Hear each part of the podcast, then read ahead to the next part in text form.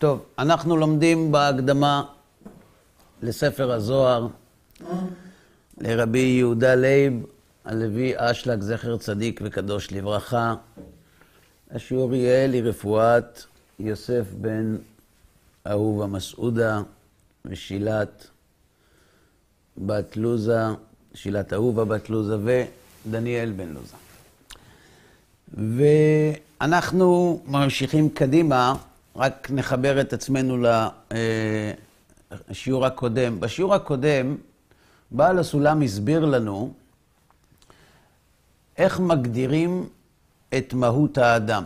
יותר נכון, הוא עסק בתשובה לשאלה הראשונה שהופיעה בהקדמה, והיא מה מהותנו. ובשורה התחתונה, המהות, דהיינו העצמות של האדם, על פי בעל הסולם, היא הרצון לקבל תענוג על מנת להשפיע נחת רוח ליוצרו, כפי שהוא מצוי במחשבת הבריאה וכפי שהוא עתיד להיות בתכלית הבריאה. ומדוע ההגדרה היא רצון לקבל על מנת להשפיע, כשאנחנו יודעים שכולנו לא רוצים לקבל על מנת להשפיע, אלא על מנת לקבל, לתועלת עצמנו? והתשובה היא פשוטה. המהות היא המצב הקבוע, התמידי. וכיוון שהמצב של מקבל על מנת לקבל הוא זמני, והוא קיים רק בזמן המצב הבית, דהיינו זמן התיקון, זמן העבודה, כיוון שבמחשבת הבריאה ובתכלית הבריאה הנצחיים, האדם נמצא במצב של מקבל על מנת להשפיע, כשאנחנו מדברים על מהות האדם, אנחנו לא יכולים להתייחס למצב הזמני שלו, אלא למצב הקבוע. בדיוק כמו מי שמטייל במדינה זרה, אנחנו לא מגדירים אותו כאזרח אותה המדינה, אלא כאזרח של אותה מדינה ממנה הוא יצא ואליה הוא חוזר. מצב האלף ומצב הגימל. עכשיו, בעל הסולם מסלק קוצים מן הכרם. אבל הדברים לא כל כך מובנים, ולכן כנראה שנצטרך להרחיב מעט. והוא אומר כך: ואל יסור לבך. כלומר, אחרי ששמעת מה יש לי לומר, יכול להיות שתתגנב מחשבה לדעתך, שתאמר לך שאני טועה. אז אני מתקן. ואל יסור לבך אחר דעת הפילוסופים, האומרים שעצם מהותה של הנפש היא לא רצון לקבל, לא על מנת להשפיע ולא על מנת לקבל, אלא מהי מהותה של הנפש על פי דעת הפילוסופים? חומר שכלי,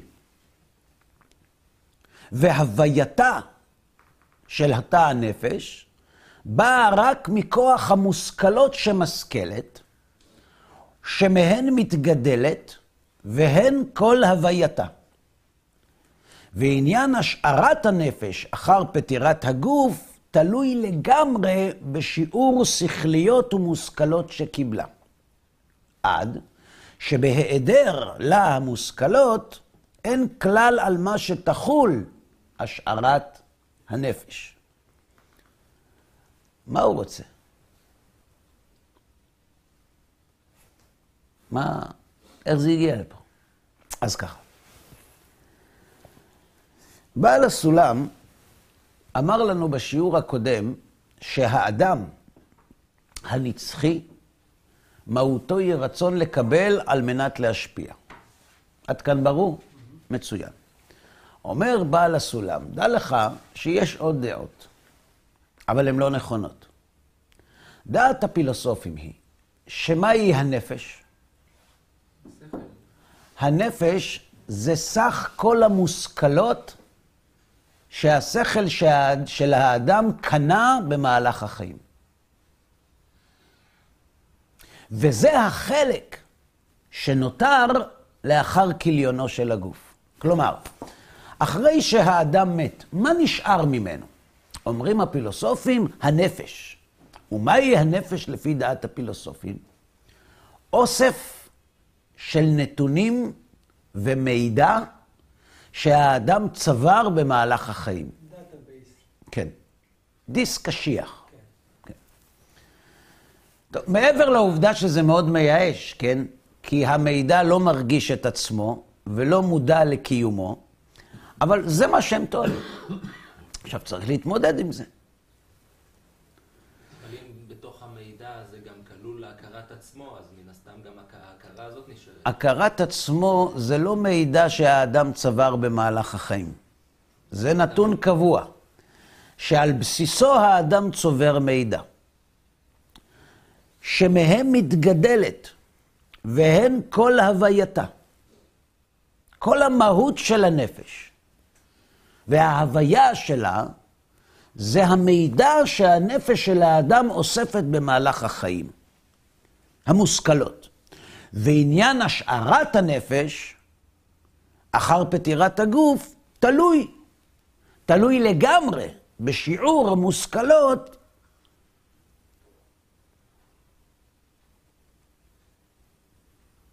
שקיבלה. מה קורה עם בן אדם שלא צבר מושכלות במהלך החיים שלו? אז יש לנו בשורה טובה בשבילו ובשורה רעה. הבשורה הטובה שהוא לא יראה פני גיהינם. והרעה שהוא לא יראה גם גן עדן. הוא לא יראה כלום, הוא מת. הוא בהמה על פי דעת הפילוסופים. כי אין כלל על מה שתחול השארת הנפש. זו דעת הפילוסופים. מאיפה זה הגיע? מה קרה לפילוסופים שהחליטו שהשכל הוא החלק שמהווה פוטנציאל להישארות הנפש? זה ההבדל שלהם מושאר האנשים, כי הם ראו אותם בעצם בדרגה יותר גבוהה.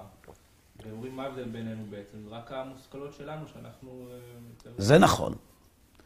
הפילוסופים לא היו חשודים בענווה יתרה, אבל עדיין אנחנו צריכים להגיע להבנה איך הם הגיעו לרעיון הזה. כי הגוף עצמו מתקלה, אז אומרים מה יכול להיות. זה נכון. ועדיין הקושייה במקומה עומדת. זה נכון שהגוף מתקלה, אבל תסביר איך זה עובד, למה, מה הקשר בין מושכלות להישארות הנפש.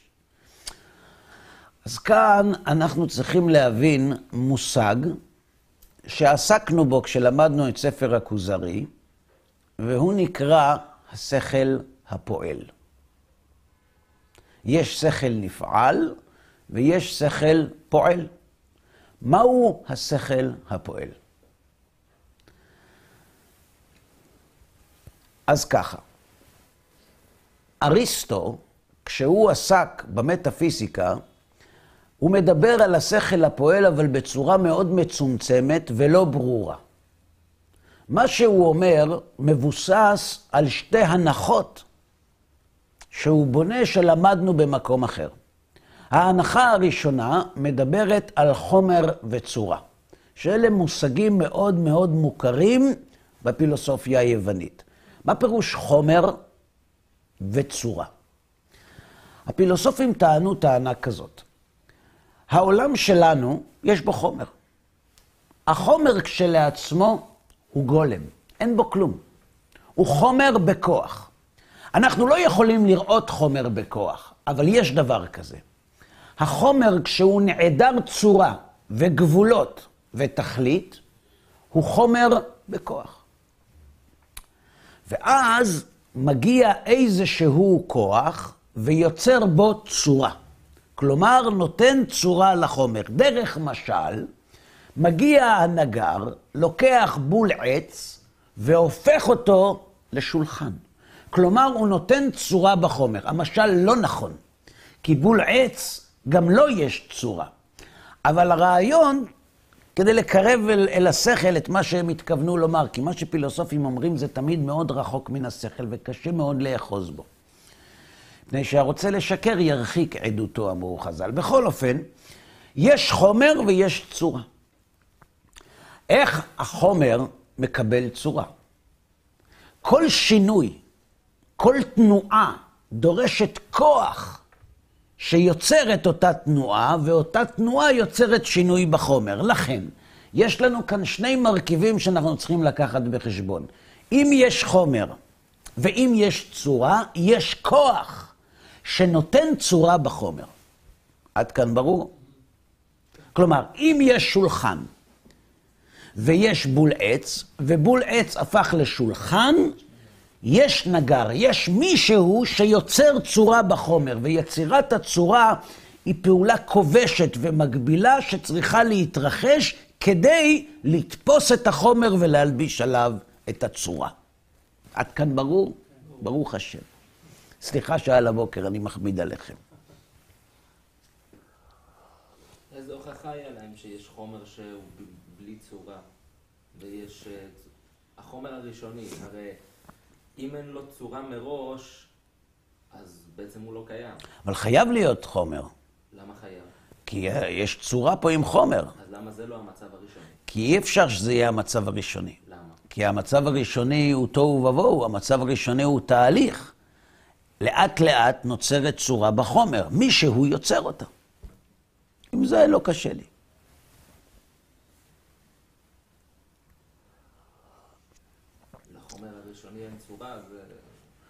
קשה לך לתפוס, זה כי אתה לא פילוסוף. אל תגיד את זה בקול לפחות. אבל מן הסתם היו אנשים חכמים, אבל לא... נכון, נכון. לא סתם בלבלו את זה. נכון מאוד. אבל אנחנו לא עסוקים כרגע בסוגיה הזאת, אנחנו רוצים להתקדם שלב אחד נוסף. לאדם יש שכל. השכל של האדם הוא החומר. השכל הזה מוכן לקבל צורות. מהי צורת השכל? המושכלות שהאדם משכיל במהלך החיים. כשאדם נולד, הוא לא יודע כמה זה שתיים ועוד שתיים. נכון? אבל כשהוא מת, אולי הוא יודע. עכשיו, אם הוא יודע כשהוא מת כמה זה שתיים ועוד שתיים, זו השכלה של האדם. השכל שלו בכוח צבר מידע ויצא אל הפועל. כלומר, השכל של האדם על ידי המושכלות מקבל צורה. ברור? מי הוא זה, הכוח שצר צורה בשכל? השכל הפועל.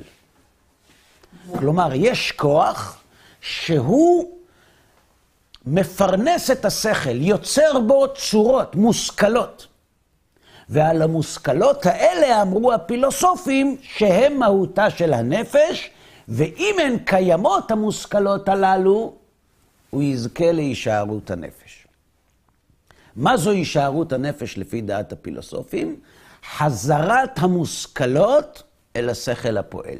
התקללות המושכלות מנפש האדם בשכל הפועל. כלומר, סך כל המושכלות שיש בדיסק האנושי מתעדות, וחוברות חזרה אל השכל הפועל. וזו הישארות הנפש, רק שהאדם לא מרגיש את זה.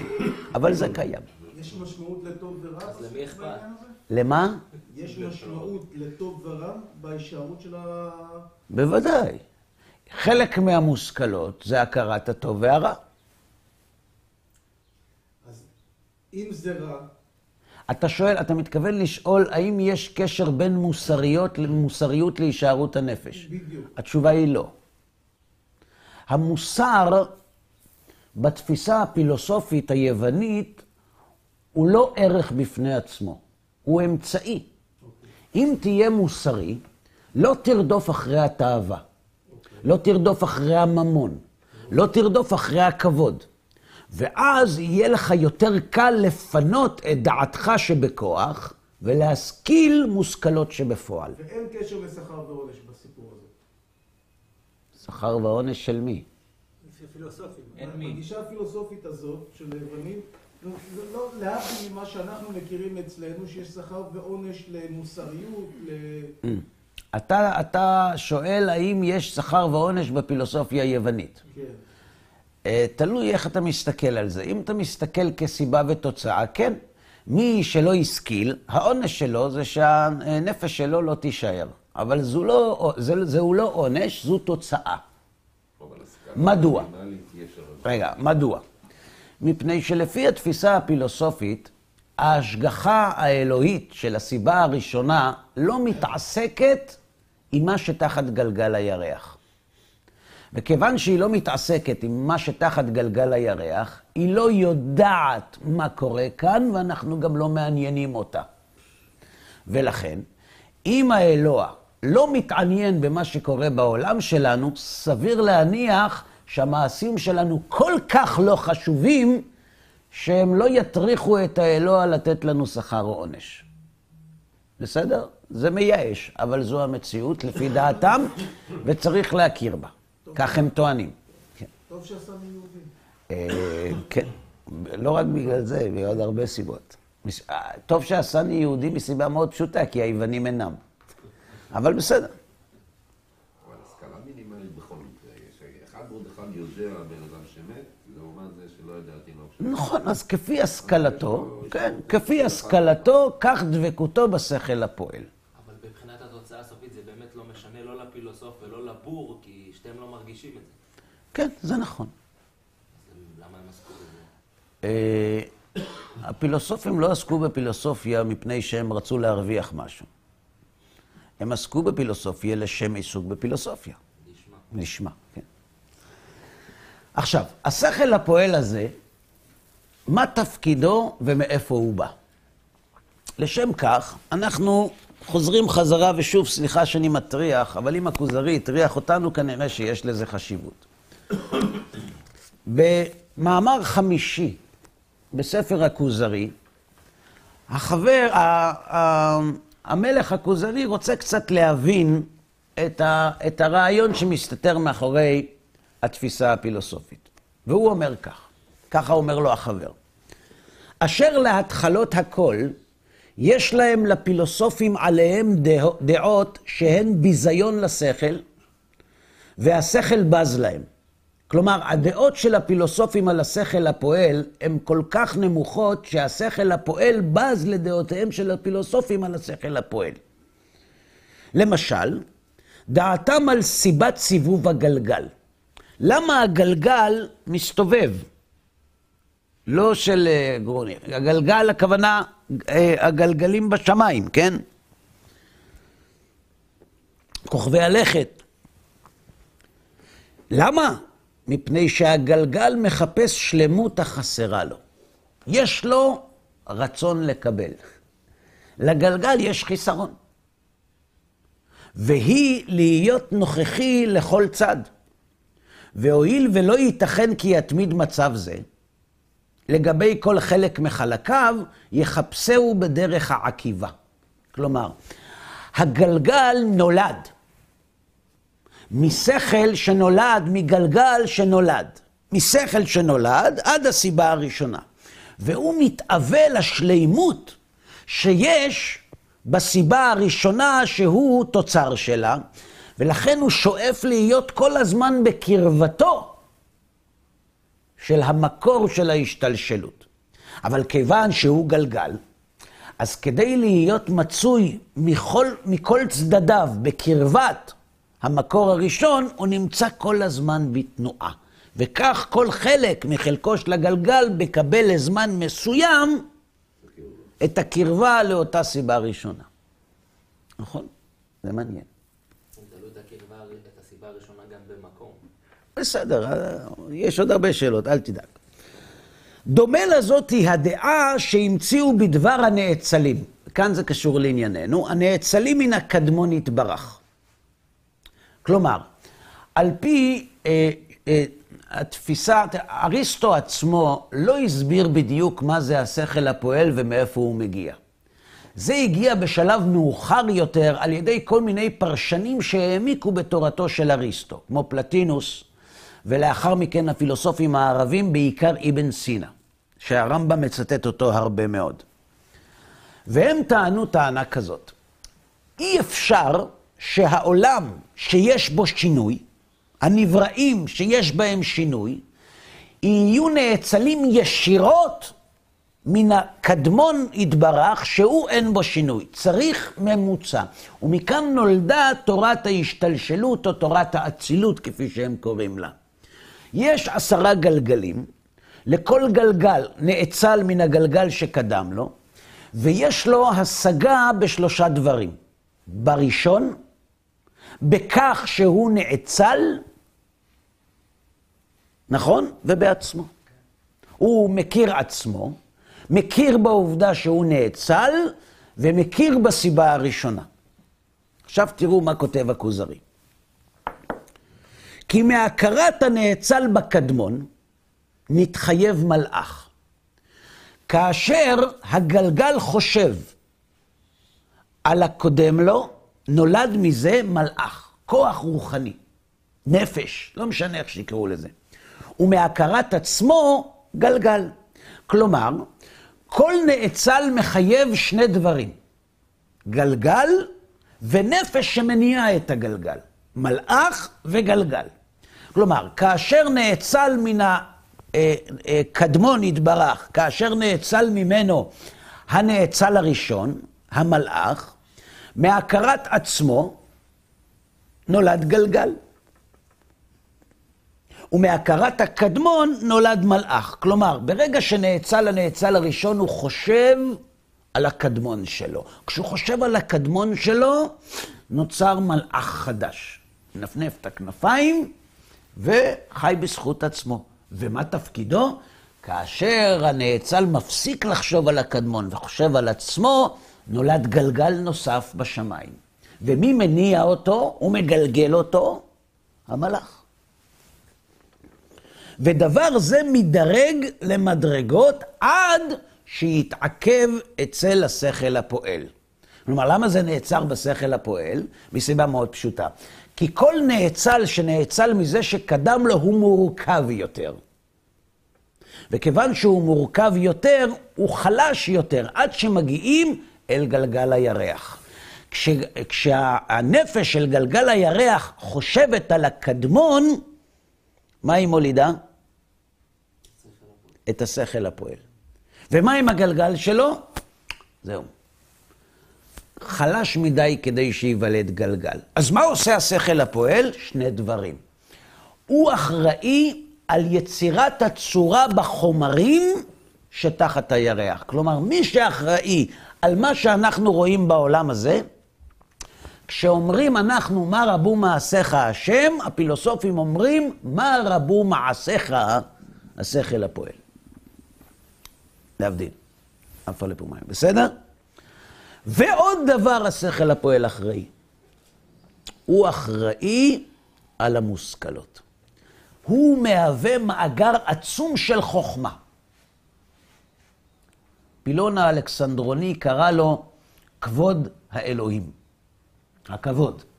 כלומר, כל החוכמה הגדולה של מה שיש בעולם שלנו, שאנחנו אומרים מה רבו מעשיך השם, כולם בחוכמה עשית, כל החוכמה הזאת מצויה בנפש מסוימת שנקראת השכל הפועל. והיא משפיעה אל השכל שבכוח שבעולם שלנו, אצל האנשים החכמים, מושכלות. וכשהגוף שלהם נגמר, המושכלות לא נעלמות. הן חוזרות לשכל הפועל. טוב, אז אם השתכנעתם שיש קצת אמת בדברים, אגב, רק על הסוגיה הזאת אפשר לדון כדרך הפילוסופים בלי הגבלה. כן? אבל לענייננו זה מה שחשוב. עכשיו נחזור חזרה. יש להם בשבת מושכלה יתרה? אה? יש להם בשבת מושכלה יתרה? אין להם שבת. אז תראו, הרמב"ם כותב ככה, רק כדי, כדי לסגור את, ה, את הסיפור. הכלל הוא אומר הרמב"ם, כל מה שאמר אריסטו, בכל הנמצא אשר מתחת גלגל הירח, כל מה שהוא דיבר על העולם שלנו, הוא אמת, בלי ספק. אמנם, כל מה שדיבר אריסטו מגלגל הירח ולמעלה, הוא קדמות מחשבה בלבד. וכל שכן, במה שיאמרו הוא מסדר השכלים, הגלגלים, מגלגל הירח, מסדר השכלים וקצת אלו הדעות האלוהיות, כלומר המטאפיזיות, אשר יאמיניהם אריסטו, ובהם הרחקות העצומות וההפסדים הנראים המבוארים בכל בכל האומות והתפשטות הדעות ואין לו מופת עליהם. זאת אומרת, זה נכון שאני מלמד אותך הרבה דברים שאריסטו אמר, אבל הרמב"ם מזהיר, דע לך, כל מה שקשור מעל הראש של אריסטו, לאט לאט. אם זה תואם למה שכתוב בתורה, תיקח. כי בכל אופן יש קצת סברות בזה. אבל אם זה סותר את מה שכתוב בתורה, לא תודה. וככה גם אקוזרי כותב, אחרי שהוא מסכם את כל הדברים שהוא לא מייחס להם חוכמה יתרה בדברי הפילוסופים, והוא כותב כך.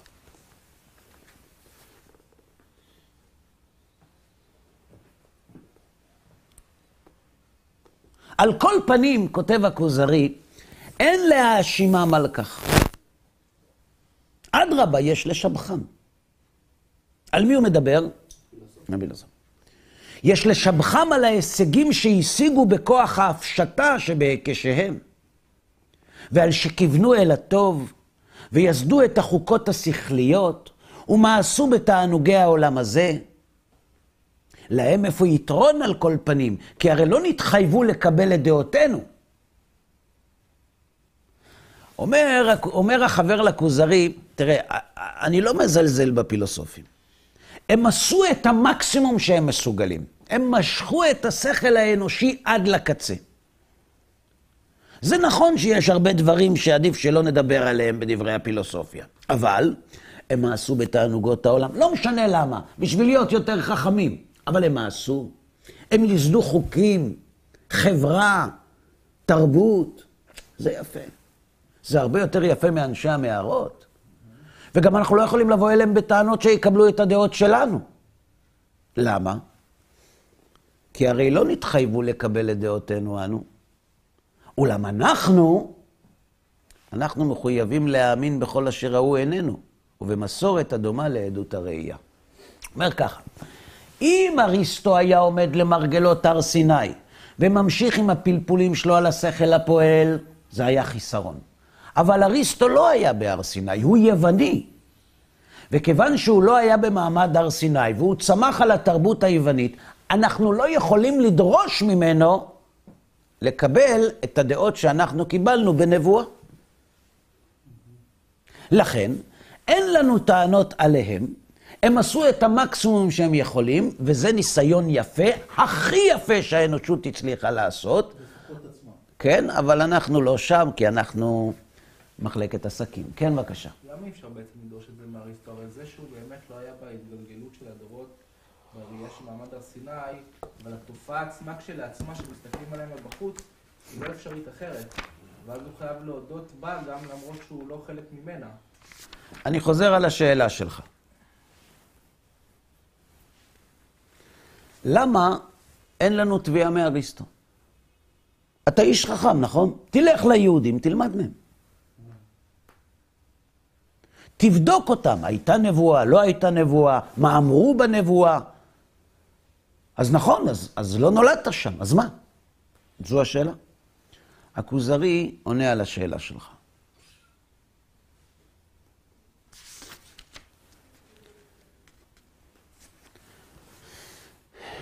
אל הפילוסופים אין לבוא בטענות. הואיל והם אנשים שלא קיבלו חוכמה או דת בירושה, שהרי הם יוונים. ויוון מבני יפת, יושבי הצפון. ואילו החוכמה הבאה מירושה מהאדם הראשון, המחוזקת על ידי העניין האלוהי, עברה מאדם רק אל זרעו של שם, שהוא בחיר בני נוח.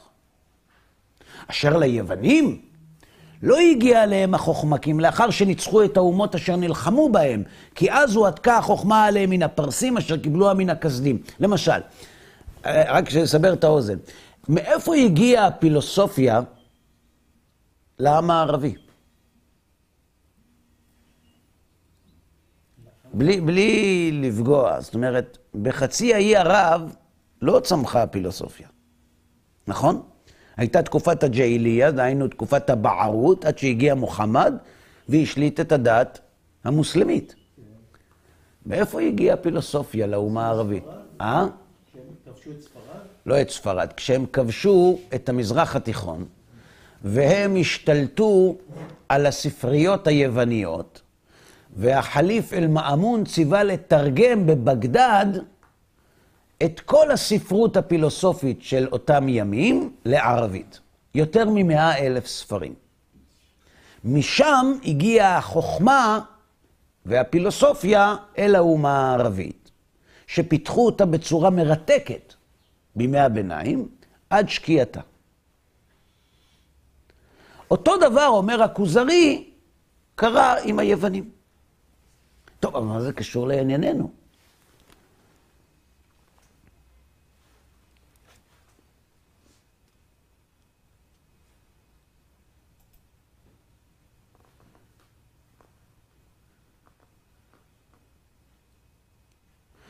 אומר אקוזרי, רגע, אז בגלל שהוא לא קיבל את החוכמה במסורת, אז, אז לא, לא נקשיב לו? אם הוא אומר דברים, קבל האמת, אם, שם, אם הוא אומר דברים של תוכן, תאמין לו, אם לא, לא, מה... זאת אומרת, החוכמה לא תלויה בשאלה אם קיבלת אותה או לא. כשבא תלמיד ואומר לרב, יש לי חידוש, הוא אומר לו, ממי קיבלת אותו? הוא אומר, לא קיבלתי, חשבתי, הוא אומר, אז זה לא נכון, למה זה לא נכון? אם זה עומד בכללים, אז למה זה לא נכון? אומר החבר, אמנם כן. רק מתוך שלא הייתה בידו קבלה נאמנה, מהאנשים שדבריהם נאמנים עליו, התריח אריסטו את שכלו ואימץ מחשבתו בחקירה על ראשית העולם ועל סופו. למה אריסטו עסק בשאלה אם העולם קדמון או נברא? לא הייתה... האם הייתה דעה בנושא במקדשים היוונים, בילדותו של אריסטו? התשובה היא כן. כן. העולם תמיד היה. אז למה הוא העסיק את עצמו בחקירה? כי הוא החליט לא להאמין למסורת שהייתה רווחת בעם היווני. כפר במסורת הזאת. נכון. וקשה היה לו לצייר לעצמו כי יש לעולם ראשית, כשם שקשה היה לו לצייר לעצמו גם את קדמות העולם. ורק בעיונו המופשט הכריע לצד ההיקשים. מה שהוא אומר כאן זה דבר כזה, וזו התשובה לשאלה שלך. אריסטו גדל בתרבות שקדמוניות העולם הייתה ב-די אן איי שלה. גם כשאתה כופר במשהו, יש לתרבות שבה אתה צומח גבולות שהיא תוחמת את חופש המחשבה שלך. ולכן אריסטו, נכון, הוא היה יכול לבוא אל היהודים ולשאול אותם מה הם למדו, אבל הוא לא היה מסוגל לקבל את הרעיון שיש לעולם התחלה. למה? כי התרבות שבה הוא צמח מגבילה את יכולת החשיבה האנושית. לכן, אומר אקוזרי, אומר החבר למלך, בכל אופן, במסגרת המגבלות היווניות, ובמסגרת התרבות היוונית, הגופנית והחושנית, האנשים האלה הגיעו רחוק מאוד. וכל הכבוד להם.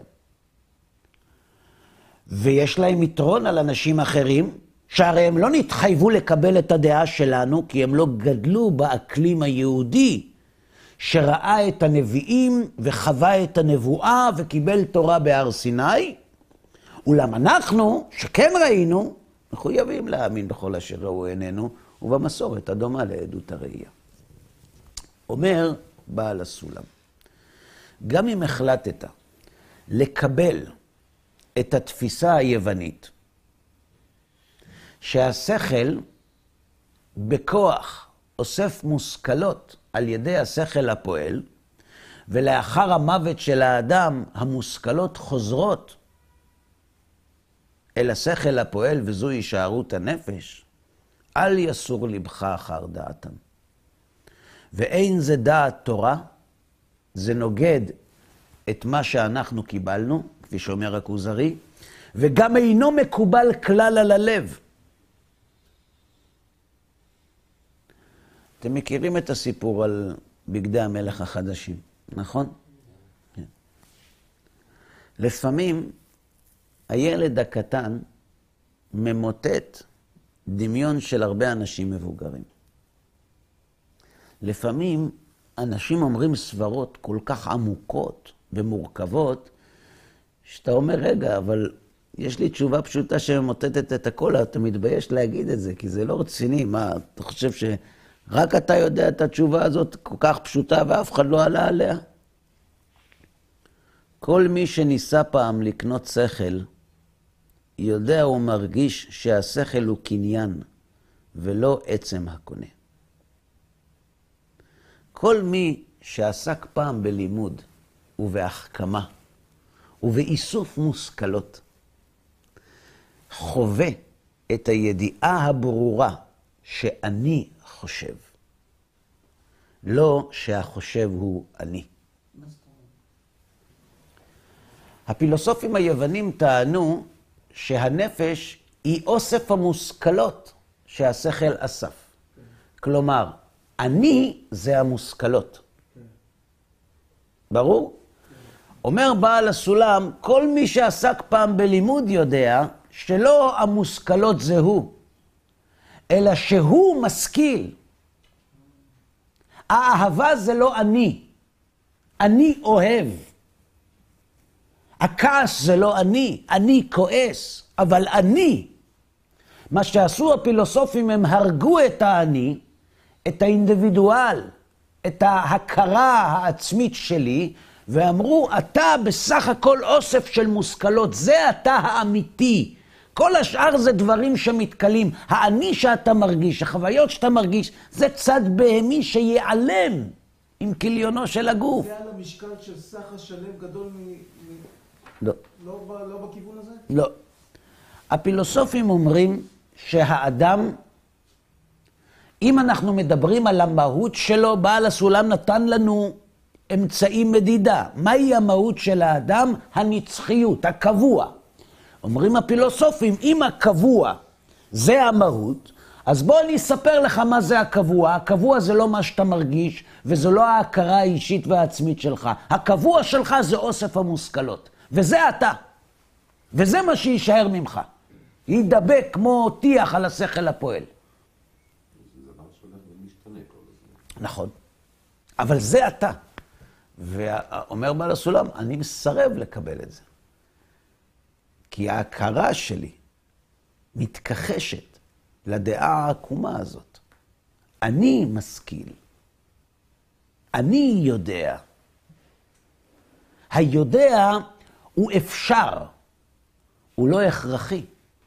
אני קיים. אז הוא אומר ככה,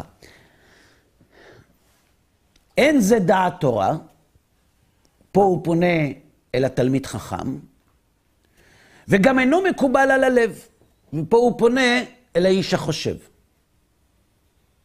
וכל מי שניסה פעם לקנות שכל, הוא מרגיש, יודע הוא מרגיש שהשכל הוא קניין ואינו עצם הקונה. כן, בבקשה. בעל הסולם הרי אומר שאני זה הרצון. אז גם אני יכול להגיד פה, אני רוצה. כל פעם אני קונה לעצמי רצונות חדשים. למה הוא לא יכול לעשות לו תרגיל הפוך באותה שיטה? בוא נבדוק. כשאתה אומר אני רוצה, נכון? מי זה האני? סך כל הרצונות שלי. סך כל הרצונות מרכיבים את אני. עכשיו בוא נבדוק, רגע שנייה בבקשה. עכשיו בוא נבדוק את זה במשקפיים שבדקנו את התפיסה הפילוסופית. מי שלא רוצה כלום, אין רצון. מה יש? דיכאון. לא, לא, לא. לא, לא. דיכאון זה אדם שיש לו רצון שלא מתמלא. אני והרצון הולכים יחד. אני והשכל לא. אפשר אני בלי שכל. אפשר אני עם שכל. אני ורצון אי אפשר. הם אחד. ברור? לכן כשאני אומר אני רוצה, זה לא יש אני ויש רוצה. האני הוא רוצה. ברור? אלא כמבואר, שנסיים בדבר טוב פשוט, אלא כמבואר, שכל חומר של הבריאה המחודשת, הם חומר של העצמים הרוחניים, כלומר המלאכים, השכל הפועל, מה שתרצה, זה לא משנה מה. כל הבריאה המחודשת, הן של העצמים הרוחניים, והן חומר העצמים הגשמיים, אינו לא פחות ולא יותר מבחינת רצון לקבל. זה המהות. רצון לקבל איך? טוב, צריך להסתכל, אבל הרצון לקבל זה המהות של הנבראים. ואף על פי שאמרנו שהנפש היא כולה רצון להשפיע,